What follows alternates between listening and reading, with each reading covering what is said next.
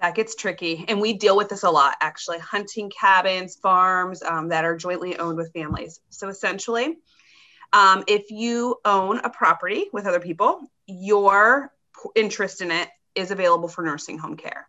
It's not to say that they would force you to sell your your portion, um, but they could. So our job in a situation like that is to figure out the value of it, um, what other assets you have, your income, your scenario. So that's one of these things where a lot of different things come into effect. Um, if if how we can protect it.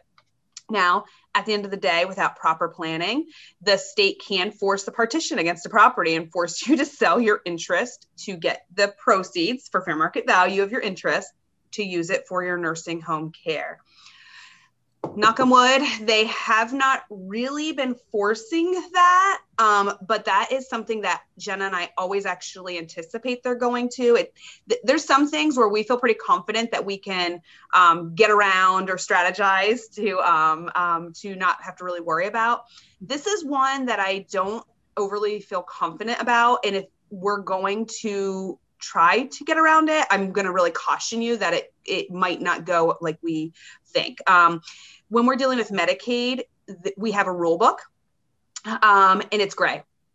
It's gray. There's nothing black and white in it. Mm-hmm. Um, and really, the reason is because Medicaid is a federally funded program. There's the federal statutes, and then the state gets to interpret those statutes. At the end of the day, the federal really is pretty black and white. Um, so sometimes that's helpful for us, sometimes it's not.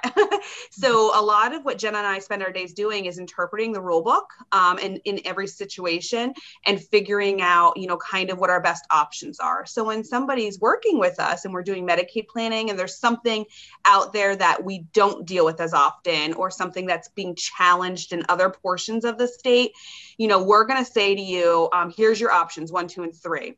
We think one's the safest bet, but you might say, let's take the risk. We know what the repercussions are, and we're going to do that. But we're going to have the conversation with you.